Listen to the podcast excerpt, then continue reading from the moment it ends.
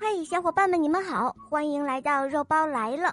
今天的故事是一位可爱的小朋友点播的，我们来听听他的声音吧。大家好，我是睡衣乐琪，我今天四岁了，我祝克东。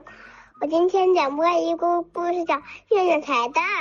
嗯，我喜欢小肉包童话《萌猫新人记》，我也喜欢《恶魔导师王复仇记》。小肉包，我很喜欢你，什么时候能见到你呀？谢谢小宝贝，肉包也很喜欢你哦。你每天都收听小肉包的故事，突然有一天呢，当你睡着的时候，小肉包就会钻到你的梦里去找你玩哟。小宝贝一定要等着我哦。好啦，下面我们就一起来收听你点播的故事吧。月亮彩蛋。亨利·埃特可不相信有什么复活节的兔子，但是他坚信地球之外的太空中一定是有外星兔和宇宙飞船的存在。这是因为亨利·埃特热衷于研究星球，堪称是宇宙通。他觉得兔子星球尤为有趣。遗憾的是，到现在为止，兔子星球还是没有被发现。但是亨利埃特坚信，它就存在于太空中的某个地方。亨利埃特在学校整天都在梦想着，有一天，外星兔子会乘着宇宙飞船降落在学校的操场上。在晚上临睡前，亨利埃特仰望着天空，他寻找着宇宙飞船的影子，找着找着。眼睛就闭上了。亨利·埃特的老师瓦安德尔女士是一只老鼠。这一天，她在给孩子们讲复活节兔子的故事。哦，孩子们，很快就是复活节了，她说道：“到时候复活节兔子就会给大家带来彩蛋哦。”嗯，我才不信呢，亨利·埃特说。婉德尔女士无比的震惊的看着他，大喊道：“哦，亨利·埃特，如果你不相信，那复活节兔子该有多伤心啊！它就藏在月亮后面呢。”“啊，真的吗？”亨利·埃特精神一振，“他是坐火箭上去的吗？就像我爷爷一样，他以前可是宇宙员呢。”“哦，行了。”别胡说八道了，安德尔女士严厉的喝道。当亨利埃特回到家时，妈妈正在装饰房间，就像每年的复活节到来之前一样。哦，复活节的兔子看了一定会很高兴的，妈妈说。亨利埃特反驳道：“哼，他才不会来呢。”沉浸在报纸中的爸爸听了这话，马上严肃起来。他说：“哦，只要你乖乖听话，他就一定会来的。”哼，我才不信呢！亨利埃特不屑地说。妈妈吓了一跳，原本想挂在灯上的装饰彩蛋从手里掉了下来。哦，我说亨利埃特，这话你是从哪里听来的？嗯？从埃尔文爷爷那儿，亨利埃特说：“他也不相信有复活节兔子。”嗯，真是不可思议。爸爸说了一句，又低头去看报纸了。埃尔文爷爷的年纪已经很大了，灰色的长耳朵松松垮垮的耷拉下来，就像两片干枯了的叶子。他住在刚收割过庄稼的田野中，他在那儿建了一个观星台，观星台上有一架大大的望远镜，可以用来瞭望星空。亨利埃特特别喜欢埃尔文爷爷，几乎每天都要去探访他，特别是在月光皎洁、星空闪耀的夜晚。哦，你发现兔子星球了吗？每次探访爷爷的时候，亨利埃特都这样问。哦，可惜呀，还没有哦。埃尔文爷爷回答说：“也许明天就发现了呢。”亨利埃特的爷爷以前是宇航员，曾经登过月球，但是他现在已经年纪很大了。我们老师说，复活节兔子就藏在月亮后面。亨利埃特说：“胡说。”埃尔文爷爷说道：“我在月亮上的时候，曾四处看过，根本什么都没有。哦，你要看看吗？”亨利埃特点了点头，透过望远镜望向了夜空。最开始，他只能看到月亮。还有一颗闪亮的星星。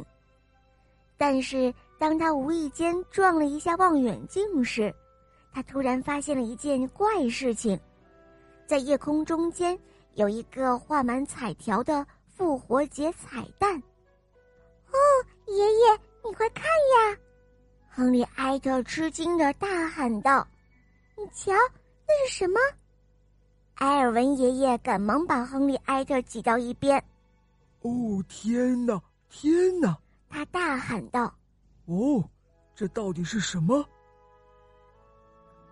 第二天，埃尔文爷爷带着亨利埃特参观了一个红色的小火箭，这个是他用废金属回收厂里的金属零件组装而成的。亨利埃特被震惊了。“哦，爷爷，但是您的岁数太大。”实在不适合再去太空了。哦，没错，但是你可以去啊。我们需要在那附近拍一张照片。也许那个满是彩条的东西是一个未知的新星球呢。也许就是兔子星球哦。嗯，太棒了，亨利埃特说。那我什么时候出发呢？哦，最好马上出发。埃尔文爷爷说：“他们在火箭的外面安装了一个特殊的照相机，这样亨利埃特就能够在太空中拍下彩蛋的照片了。”亨利埃特钻进了火箭，坐到了驾驶舱里，然后接通了无线电。这时候，广播中传来了沙沙声，那是埃尔文爷爷的声音。注意了。十、九、八、七、六、五、四、三、二、一。只听“砰”的一声，火箭起飞了。当亨利埃特透过窗户外面张望的时候，他看到观星台和田野越变越小了，还有埃尔文爷爷向他不停的挥动手中的白手绢。亨利埃特在火箭中飘来晃去，其他所有的东西，他的漫画书，他的 M P 三播放器，他的饼干，他的杯子，甚至连杯子中的可可乐也都一起飘来晃去。月光透过窗户照了进来，此时的地球看起来就跟网球一样大了，到处都有星星在闪闪发光。既有又大又亮的，又有极小的微微闪光的，真是美极了。这时候，广播中又传来了埃尔文爷爷的声音：“哦，你好啊，亨利埃特，现在你怎么样啊？”“哦，我很好。”亨利埃特回答说，“我的可可都飞起来了。”“哦，这很正常。”埃尔文爷爷说道。哦，听着，亨利埃特，在下一颗星星处向右拐，然后一直向前走，然后你就到达目的地了，明白了吗？嗯，明白。亨利埃特飞呀飞呀飞，当他在下一颗星星处向右拐之后，透过窗外向外望去时，他发现黑黝黝的太空中不只有一颗彩蛋。而是出现了越来越多的彩蛋，先是两颗，然后是五颗，然后是八颗，就像一个个彩形的彩灯，一些比较大的，还有一些比较小的。亨利埃特在后面远远的地方还发现了一些东西，是一个小小的发光圆盘在迅速的靠近。一艘速度超级快的宇宙飞船，现在亨利埃特能够认出它了。亨利埃特甚至能够看清楚是谁坐在飞船里，是头戴天线头盔的太空兔，就跟亨利埃特一直设想的一模一样。他们中最小的那一只朝亨利埃特这边看了看，还向他挥了挥手。当兔子飞船到达下一颗星星时，飞船下面的盖子打开了，从里面伸出一个钻头，在星星上钻了一个洞，噗的一声，有空气从洞里漏了出来，圆球状的星星从那个地方变尖了，看起来像是一枚鸡蛋，然后从飞船的底部伸出了四个喷嘴，将蛋状的星星。喷成了彩色，先是黄的，再是蓝的，然后是绿色，最后是红色。之后，飞船迅速消失在太空中，就像它之前出现时一样。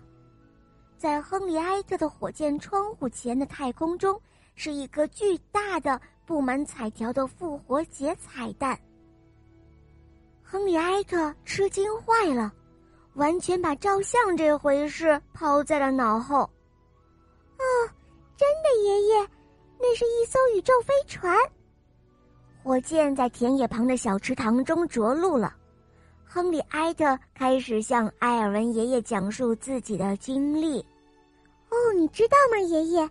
飞船里的太空兔把星星都涂成了彩色。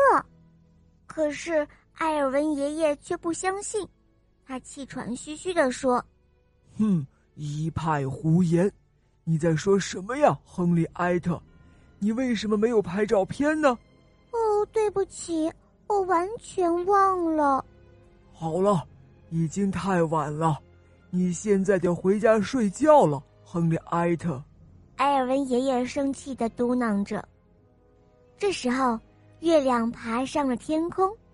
这是亨利埃特见过最美的月亮，看起来就像复活节彩条蛋的月亮。哦天哪，太漂亮了！亨利埃特说：“爷爷，你瞧。”哦，天哪！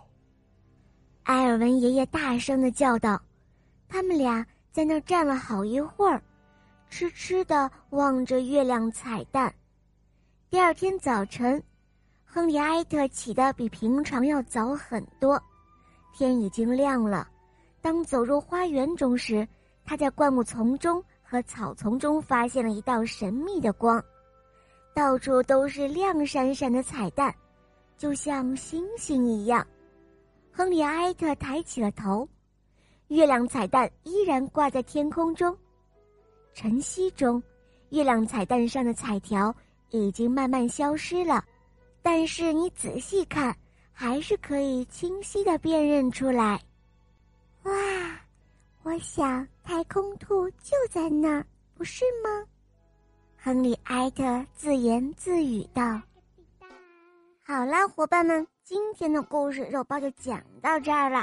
小朋友点播的故事好听吗？嗯，你也可以让爸爸妈妈帮你点播故事哟。更多好听的童话。赶快搜索“肉包来了”，收听我更多好听的专辑哦！在肉包的更多专辑中，还有公主的故事，有《西游记》的故事，有原创的《萌猫森林记》，还有《恶魔岛狮王复仇记》，反正一定有很多你没有听过的哟！小伙伴们，赶快来收听哦！好啦，小宝贝，我们一起跟小朋友们说再见吧，好吗？小朋友们再见啦，么么哒。嗯，伙伴们，我们明天再见，拜拜。